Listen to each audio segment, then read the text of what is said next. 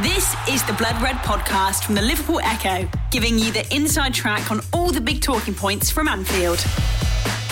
Hello and welcome to the latest edition of the Blood Red podcast. My name's Dan Kay and I'm making my hosting debut today. So I'm hopeful that three of my esteemed colleagues from the Liverpool Echo Sports Desk will be gentle with me. I'm joined by on my left hand side our Liverpool correspondent, both home and away, Paul Gorst. How are you, Paul? I'm good, Dan. Yeah, how are you? Um, all right, slightly Sh- stopped settling shaking now. Now I'm, I'm uh, got the ball rolling here. Um, Mr. Ian Doyle, how are you, sir? I'm okay. Good, good, good. And uh, to my right, Mr. Joe Rimmer. How are you, kid? That was seamless. It was great. It was. Really good it's stuff. almost like Yeah. this wasn't Sprangle me five minutes ago. Yeah, that you no. You, you, you, you did the um, both home and away and all that. Well, it's, Came it's drilled in now. It's like muscle memory, isn't it? Um, right. Well, first off, um, we'll talk to our two lads who've been up at Melwood this afternoon to uh, hear Mr. Jurgen Klopp in his pre-Burnley press conference. Um, he had a few things to say. Um, what were the standout parts for you, Paul? Possibly the, the stuff on Bobby Duncan. Um, He was asked a question, and he, he was actually asked, "Are you okay to?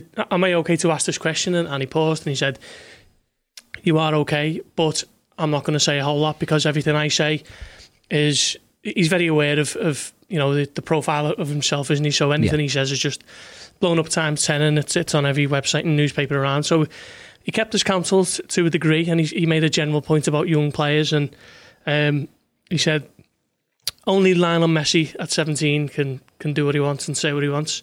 Everyone else would be wise to listen to the coaches and listen to the people that they've got around them, and be patient. That was the message. Um, these young players who want to break into the first team, that's great, and it, it's it's superb that they've got ambitions like that. Maybe to replicate someone like Trent Alexander-Arnold, but patience is the key because the European champions and they've got good players and great players in pretty much every position. Um, so we didn't. It, it wasn't aimed at Bobby Duncan per se. It was more of an overarching point, but um, that would definitely apply to Bobby Duncan. Um, so that was his message. It would have been very easy for him, Ian, wouldn't it? Wouldn't it for Jurgen just to say, "Sorry, boys, shutting this down straight away. Not going to go. Not going to broach it at all." I think it says a lot about his openness and his approachability that we've seen in you know getting on for four years as Liverpool manager. Even though he obviously was, as Gorsty said, acutely aware not to give the press any easy headlines, he wasn't going to shy away from it either. No, I mean, Gorsty's right. He, he didn't really want to say anything on it, did he? He, he said the club's issued a statement and that would be the end of that. But then he was asked a bit later on, actually, to a question that was very well worded, wasn't it? Where even even Jurgen Klopp Yeah. said, that's a very smart question there. um, and he did answer it and he did make the, the, the point about patience. And I think that's something that he said before. I mean, just talking about Bobby Duncan, when we saw that story come out, what was it now? Uh, Wednesday, Wednesday, wasn't it? Wednesday. It was Wednesday, wasn't it? Yeah, Wednesday, we were like, oh no, he's like, at first you thought it wasn't real. At first you thought it was some kind of a joke, but obviously it wasn't. And, you know, it, it is a bit of patience. It, it- players do need patience, certainly at that age. I mean, you mentioned Trent. He's obviously kind of an exception to that particular rule. But even then, there was an exceptional set of circumstances meant that he was actually getting into the team. It was Klein got injured against, you know, against uh, against before the game against Manchester United. Full When was it now? Trafford, February it? 2017 now, I think it was. wasn't it? January. January, sorry, January, January yeah. 2017. Mane yeah, had the, the the one all game, yeah. So, and even then, he didn't then feature, I don't think, regularly until the following season. So, you know, for, for Trent, he had a little bit of weight, but but Trent, you always thought he was somebody that could come through, and he was always touted. For Bobby Duncan, it's different because he's he's a striker playing at, the under 18, and now he's he's got through to the under 23 level inside one season. So for him, that's progress. So maybe he does need to recognise the fact that he's actually done a step up already with Liverpool. And I think because he went off on the tour though, and you know scored against Tranmere, and he's he's been in and around the first team over the summer, that he's come back and he perhaps thought, oh, I'll be getting into the squad. And you know, Ryan Brewster's not got into the squad, and he's No, somebody true. who is ahead of him. And look who else is ahead of Bobby Duncan. You know, Mohamed Salah, Roberto Firmino, Sadio Mane, Divock Origi. You know, there's three of the best strikers, probably the best forward line in the world. Another guy who scored in a Champions League final and a semi final, and you got Ryan Brewster who's played in a in a you know, World Cup final, albeit at under 17 level, but he's somebody that they've expected a lot of. And, he, and he's somebody who's had to show patience as well. So while Jurgen Klopp didn't want to refer to Bobby Duncan as Gorsty said, basically, but it was a pointed remark. Not so much at him, because he did make a mention of the parents as well, didn't he? Yeah. So Yeah. I think it's just that youngsters have to recognise they don't necessarily have to be in the first team at 18. Because if, you know, Salah, Firmino, Mane at 18 years of age, Would they have been in the Liverpool first team? Of course, they wouldn't. I don't think they were in the first team at the clubs they were Yeah, playing exactly, for at the yeah. time. It takes time to get to that level, doesn't it? Joe, one thing that, that struck me when listening to um, the short section that Jurgen Klopp was prepared to talk about this today was when he talked about how one thing that's fundamental to their approach to young players at Liverpool is is that they care about their progress, not just as footballers but as people.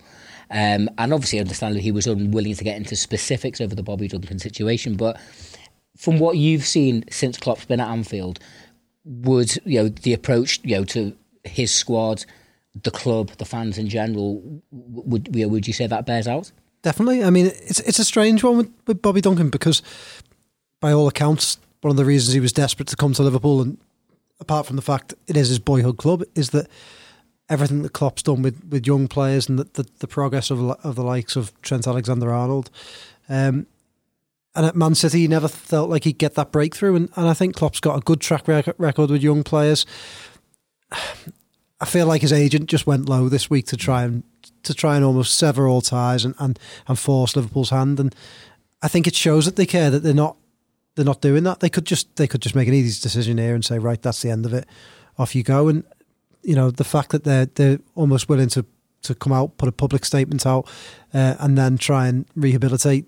Not rehabil- rehabilitate isn't the right word, but but get Bobby Duncan back in back into the, Reintegrate. reintegrate uh, Bobby Duncan back into the under twenty threes and and get him get him back playing again. And I think that that says a lot about them. So, so Duncan, you can, you can see that. And I don't mean this in a negative way. He's got a bit of an ego, and a lot of young players and a lot of players have an ego, and I think you need one to get to the very top. But he also can't. They can't allow that ego to run away with itself and and and and force him to make bad decisions. And I think his agent should be doing the opposite of what he's doing and saying to him, "Look at all the progress you've made this year. Be patient, work hard, and you know the rewards will come, and you'll get a bigger contract. You'll get you'll get more first team ex- uh, experience. It will come, and to, to be eighteen and even want to consider a move to Fiorentina, it's it's not as if." I could almost understand if it was if it was a club that you thought right you're gonna you're gonna get in the first team and it's you're gonna you're gonna be exposed, but Fiorentina it's, it just doesn't it doesn't make make sense. And you know Do you think money was part of it? yeah definitely. I think I think obviously he, he wants he wanted a new contract. He would have thought oh well, I was with the, the first team this summer. Um, but Liverpool have got a, a wage structure there haven't they especially for young players And they're always They're they've not gonna al- break it. Yeah, exactly. They've always been keen ever since the days of Brendan Rodgers because when he, he used to speak about it, saying they, they didn't want to give them too much too soon because they, then they just not say they're down tools, but they think they'd made it, and they well, perhaps for some of them, not all of them, but the hunger wouldn't be there to to keep progressing and improving. Mm. Yeah, I think performance related pay, I think, has been something that's been talked about, certainly from a fan's point of view, as people would like to see in the game. And, and I think if, if ever an incident proved or, or certainly illustrated how sometimes money can skew the perspectives of, of young footballers, this is it. Moving on, uh, of course, the, uh, another individual who was mentioned, who uh, the manager talked about today, who maybe isn't having the most enjoyable spell of his Liverpool time at the moment, is Xherdan, Saki- Xherdan Shaqiri. Yeah. Obviously, it was, this, was with a slightly different slant in that while Klopp said, I think the quote was something along the lines of, he's not the happiest at the moment, he's not exactly, he- he- he's not rocking the boat. T- tell us a bit more about what you made of that. Uh, well, he said, didn't he, is he the happiest at the club at the moment? No. But is he showing signs of it? No. And that's fair enough, isn't it? Shaqiri hasn't played a minute of Premier League football this season. And you could maybe understand a little bit of frustration on his part because he's been pretty much in and out since the turn of the year, hasn't he? He obviously played against Barcelona in that Champions League semi final. But other than that, you'd have to go through his minutes with a fine tooth comb. And I can't really think of anything off the top of my head that, that's outstanding. Um, I, I, but he is someone who Liverpool will need. Klopp said that himself. They're not exactly blessed with options beyond the front three, are they? Think maybe him and Origi between them are going to shoulder that responsibility if, he, if any of those front three doesn't play. And uh, Liverpool will need them. There's no doubt about that. It's early in the season. Um, the front three haven't really shown any signs of fatigue. They've basically carried on where they've left off, haven't they? Hit the ground running, uh, particularly Mo Salah. But um, Liverpool are, are, going to get they're going to hit a sticky patch, or you know, there's going to be an injury or two, and uh, will be needed at some stage. So for now, I suppose patience is the watchword for him as well, and um, it's good to hear that he's he's basically taken a step back from Switzerland, hasn't he, for to focus on, on his club, which um, I think most Liverpool fans would welcome. And we'll see how, we, how we, we go over the next few weeks. Might even be a game from uh, tomorrow at Turf Moor. I mean, that's certainly a sign of his commitment and determination to try and make a success of his career at Liverpool. The fact that he has withdrawn from the Switzerland squad for this forthcoming international break in. Um, obviously, this is the last game tomorrow at Burnley before the two weeks off. Um, but obviously, once we resume in the middle of September, the Champions League gets underway. Um, do you agree with Paul that it, it, it's likely to be possibly during that spell that that's when we will start to see the Swiss back in a red shirt and doing his stuff again? I think so. I mean, they can't. Of course, he just said those front three aren't going to play every single game. And also, you've got to bear in mind that Sadio Mane had about two and a half weeks rest. Mm. I think Firmino and Salah only had three. And I know it's kind of changed from the days where players had nine months, uh, nine months, nine weeks off. nine weeks, no, just felt like nine. Just felt like nine months. Yeah, somewhere, yeah. Um, they have about nine weeks off and then come back and they'd be two stone overweight or whatever. Those days are long gone now because the, the breaks are so short. But they still need time to you know, if they're playing the, the intensity that Liverpool play at, they're going to need breaks. They're going to need a, to step back a little bit. Uh, the Shaqiri thing's interesting because I think partly as well with him not playing for Switzerland is, I think they're basically no matter what happens, what uh, the Euro twenty European Championships qualifying thing is just so convoluted because they got to the UEFA Nations League finals. No matter where they finish in their group, they're already through to the playoffs. So it's almost like the games almost don't count. Mm. Uh, I think England are in the same position. So he didn't have to do that, did he? He didn't have to. He's, he's, he's got some 80 odd caps for his country and he's somebody who loves playing for Switzerland. So for him to do that is actually, it is a big deal. And it also underlines how much he wants to still make it at Liverpool. He'll have been told by Jurgen Klopp, look, you know, as, as Gorsty said, as, as Jurgen Klopp said in his, his press conference today, he's going to get chances. Come, we've only played a couple of games this season if you think back to last year, it was around later September, October, yeah. November when he was playing. When they did switch to a 4 2 3 1, which suited him more. And, and, there will be times when Liverpool, when they are, haven't got all three of the front three available, they may go, right, we're going to switch things around. And that's what he's there for. And that's why, that's why he will play. And that the interesting line for me from Klopp was that he wasn't much about Shaqiri, but about all of them that they have to make sure they're ready when they come in. And for Shaqiri to do this, that underlines that he's absolutely determined to be ready when his chance comes. I think Joe, this shows as well, doesn't it? The the ideal that Klopp has of, of a squad that is united, that is on the same page, that will go the extra mile for each other.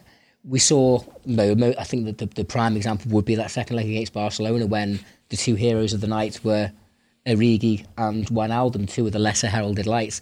In light of what's happened with Bobby Duncan this week, I think Shaqiri really provides a, great example for the rest of the squad in terms of the kind of the standards of professionalism and um, teamwork that, that the manager expects. Absolutely. I've been really impressed by him since he came to Liverpool because I think he came in with, perhaps unfairly, a bit of a reputation of, I wouldn't say a troublemaker, but somebody who's not afraid of speaking his mind when he's not happy. And I think we all almost expected for when he wasn't in the team for you know him to go away on international duty and say that he deserved this, that, and the other, and he's never done that. He just seems to have got his head down, worked hard every single time he's been given an opportunity.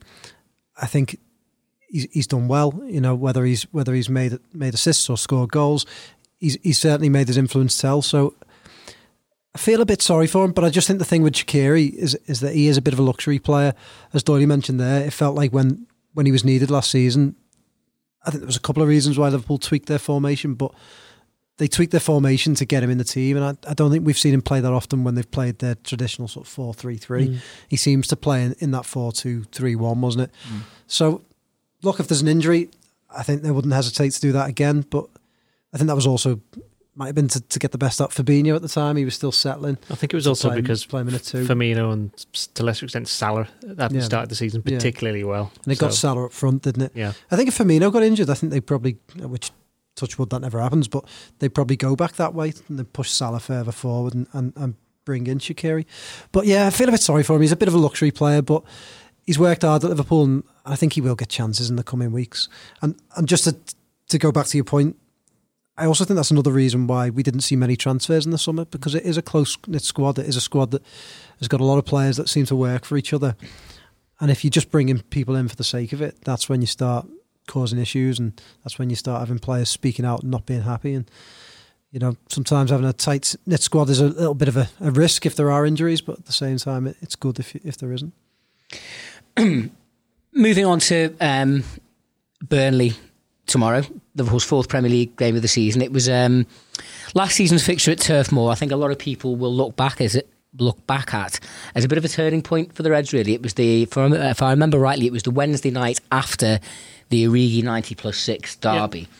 There was a uh, there was the trip to Bournemouth the following Saturday coming up, and it was very much felt in the run up to it that this could be a real testing week um, for for Liverpool. Um, you know, we'd seen it so many times in years gone by. A great result against Everton, Man United, whoever, only to slip up against one of the so-called lesser lights. The Reds went a goal down and then fought back to win very impressively three one. But it was a it was a bit of a landmark day in Joe Gomez's season, wasn't it? Because he uh, suffered a broken leg in that challenge in the first half with Ben Mee, uh, having been an absolute pretty much first choice for the entire season up to that point alongside Van Dijk. And as we as we approach the fixture again, he um, kind of finds himself very much behind the pecking order in terms of Joel Matip. I know you've written uh, a piece for Blood Red this weekend um, for the Saturday Football Echo on Gomez. Tell us a bit more about how the significance of, uh, of this game for him. He hasn't. He hasn't. Haven't I? uh, talks, talks like Chamberlain, but uh, you're giving a wrong steer there.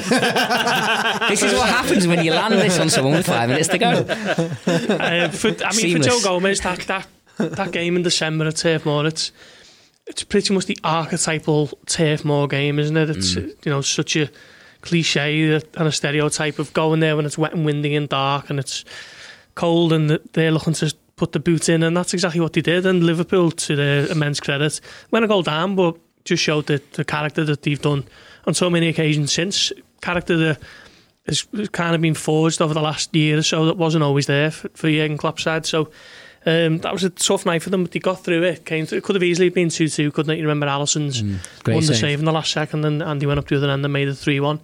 Um, but yeah, it, it, was a turning point for Gomez for, for the worst. Um, under that challenge from Ben Mee. He was he, he was superb until then the first three or four months of the season alongside Van Dijk, and then he gets that leg fracture and he doesn't feature again until April. Um, and he hasn't really got back on the side since, has he? It's, uh, to be fair to Joel Matip, he's been excellent, and um, Matip wants the shirt at the moment. So it it was a it, it was a turning point for Gomez, but he's I think personally he's got years ahead of him, and eventually we will see him become the, the first choice centre back. But uh, for now, he might just have to kick his heels on the bench or settle for bit part roles here and uh, at right back and maybe in the League Cup at centre back. The Blood Red Podcast from the Liverpool Echo. Ian, we'll get on to actually picking our team for mm. uh, for, for, tomorrow. You know, towards the end of towards the end of the podcast, but. Um, Gomez has featured, you know, not just the centre back, but at right back for Liverpool. Bearing in mind the kind of unique challenge the Reds will face at Turf Moor tomorrow, would there be a certain kind of sense of cathartic, you know, would it be cathartic almost to, to, to put Gomez back in as a sense of full circle? Do, do, you know, do you think he, he, he would be a good pick for tomorrow? Well, you think what people forget about that game against Burnley is that he actually was playing right back that day. He was playing right back because Matip had come in to partner Van Dijk at centre back and it was Liverpool basically made seven changes from the team that played Everton. When they went to Burnley the year before on the New Year's Day, That's they made right. seven changes then as well. So I can't see Liverpool won't make as many changes this time around. But if Gomez does play, I think he might play right back. I think, you know, we know Burnley are going to play. They make no secret about the way that they, they do things, and they've started the season quite well. You know, Ashley Barnes is somebody who's in a bit of form. And I think Trent, for all his qualities, and he's a better defender than most people, you know, say, but Joe Gomez is better defensively. He's probably better in the air. He's got a little bit more, a bit more robust. I think he may play it right back, so mm. it would be squaring the circle a little bit uh, for him. But I don't think he'll have any problems if he gets given a if he gets given the starting role at, at, at, Burnley. I think he'll probably quite relish it to be honest, because it'll give him another opportunity to mm. uh, to prove not only to, that he's over the injury, but also he's, he's match fit. Because I think he when he played the first three games of the season, he, he played more in that week than the previous eight months combined. So it's a slow process for him, but he's actually been physically fit for what four months now. Four months, so it's just about a matter of getting sharper, and the only way he's going to do that is by playing. Would it make sense, Joe, bearing in mind, as we know, once things resume again in mid September, there is going to be a glut of games with Liverpool basically playing at mm. least you know twice a week for the for the for the foreseeable future to make sure the likes of uh, Gomez and others have a, a, few more miles in their legs, so they're able to hit the ground running when this th- you know this thick and fast set of games arrives. Absolutely, I, th- I did think Klopp said in his press conference that there wouldn't be too many changes yeah. Uh, tomorrow. Mm. But I, do, I agree with Doyle. I, th- I, think we could see him play right back. I just think with the threat that the Burnley pose and the physical threat that he might switch that round. Um, he did that last season. Wouldn't surprise me if he does it again. I don't think he'll mess about with that centre back pairing for now. But I think once the games start start coming thick and fast, I think that's when we will see him tweak it, especially in the Champions League games and and and perhaps even the League Cup. So I think Gomez will get his chance back at centre half to sort of put his stamp.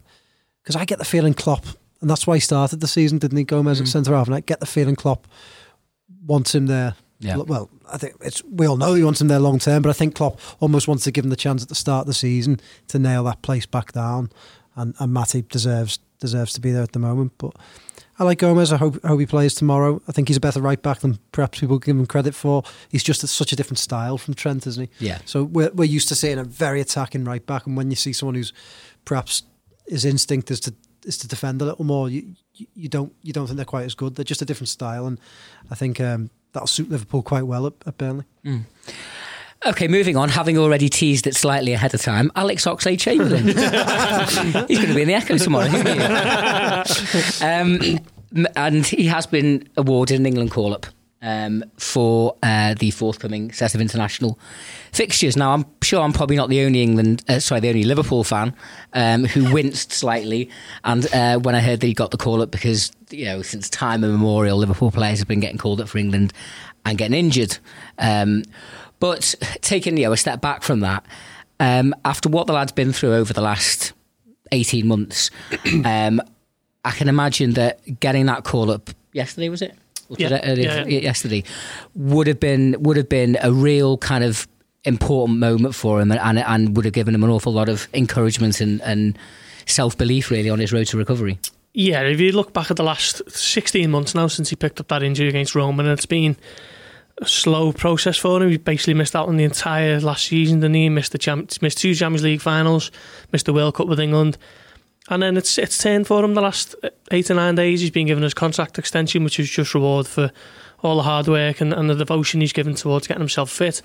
And then he's that, has been followed up with a, a, first call up to the England squad since March uh, last year. So um, if he plays against Bulgaria or Kosovo in the next few weeks, it'll be his first England cap since since March.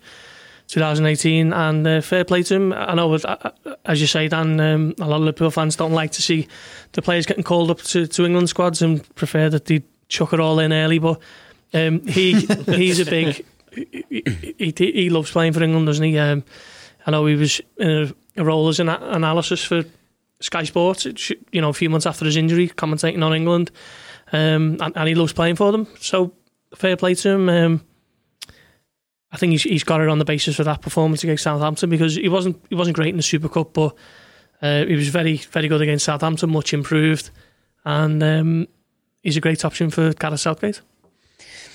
Ian, it's understandable to a certain degree, isn't it? Why certain Liverpool fans feel.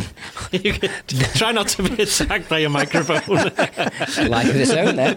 Um, yeah, I'm, I'm, sure you, you, you uh, and many can appreciate why going back to John Barnes, mm. Jamie Redknapp, even further, why Liverpool fans have, have had a certain position or, or certain feelings about their players going off for international duty.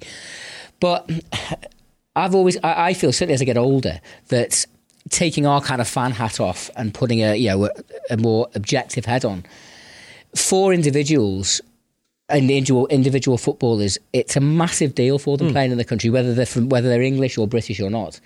And ultimately, Liverpool can often be the beneficiaries if a player is feeling if a if a player feels truly fulfilled.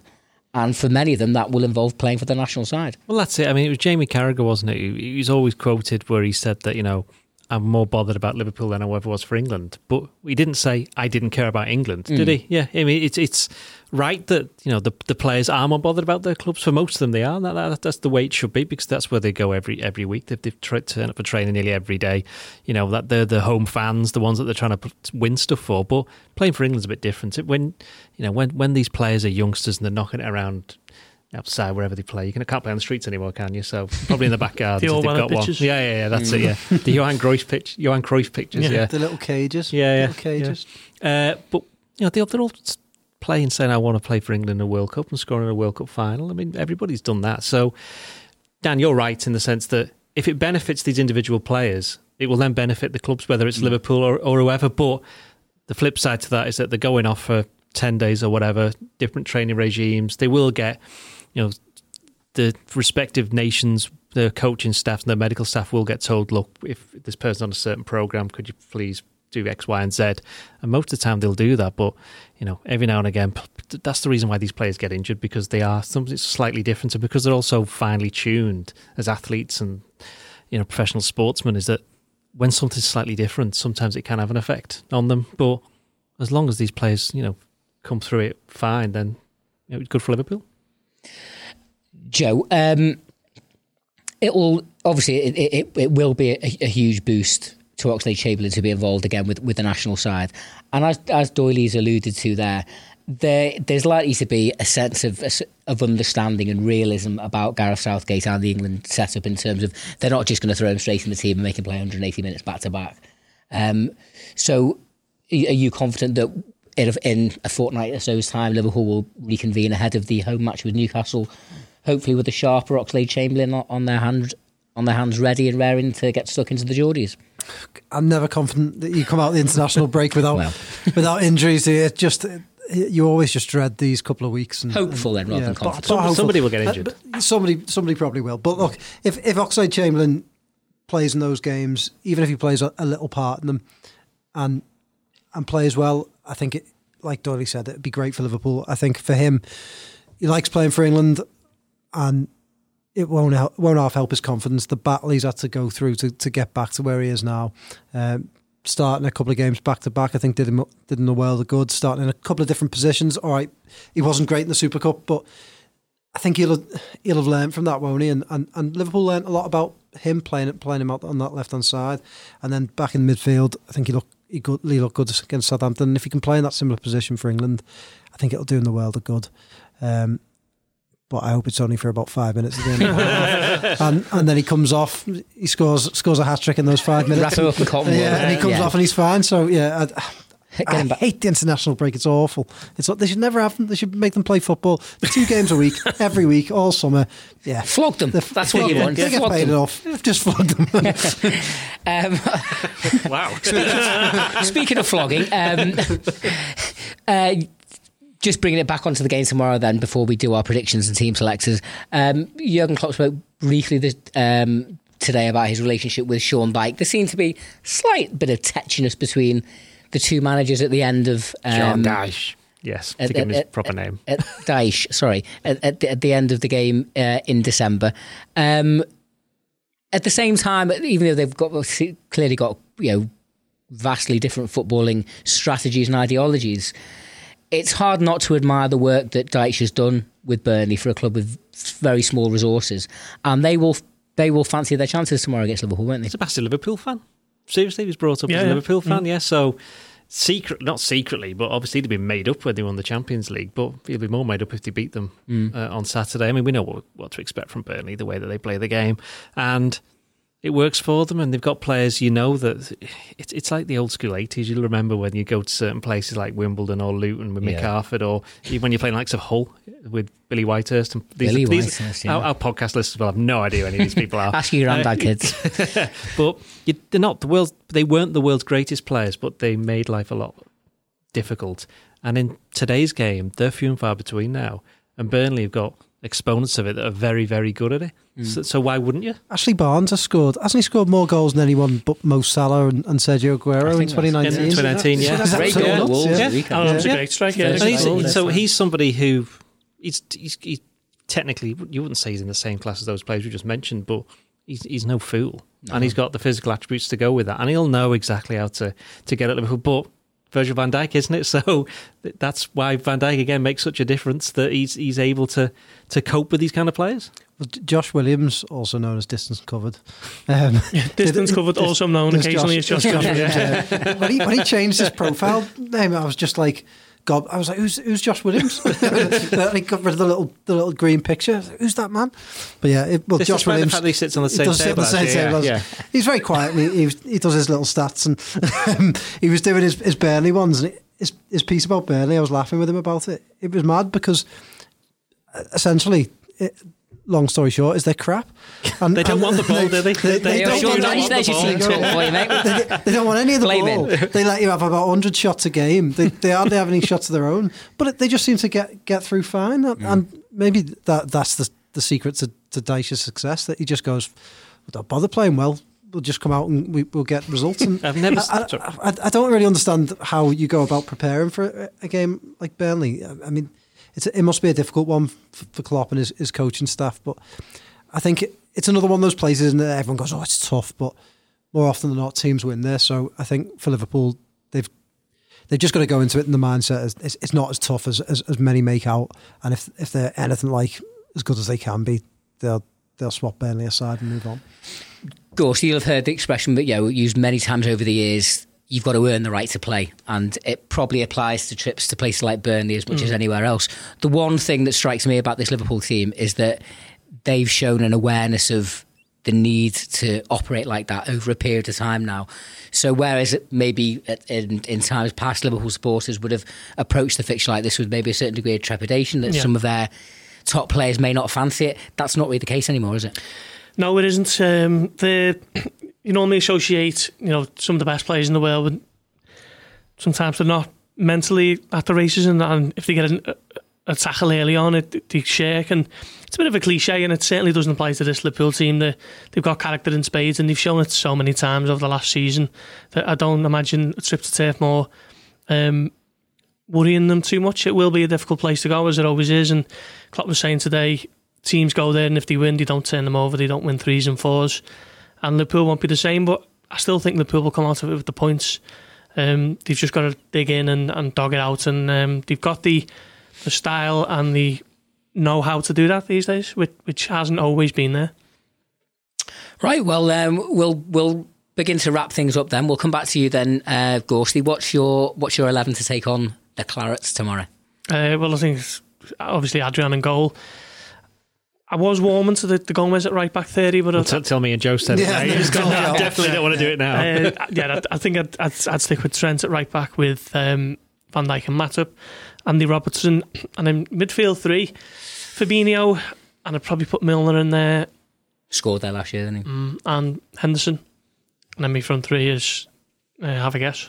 The usual suspects. Can I just say Turf Moor is very difficult to get to because there's only one road in and out. So it is a difficult place to go to. So that, There you go. That's For, correct. for all Yeah. those Reds fans Yeah. travelling there tomorrow, traffic Uh, advice provided by Indoor. Yeah. I'd, I'd if you were if you were a football ground, you'd be Turf more.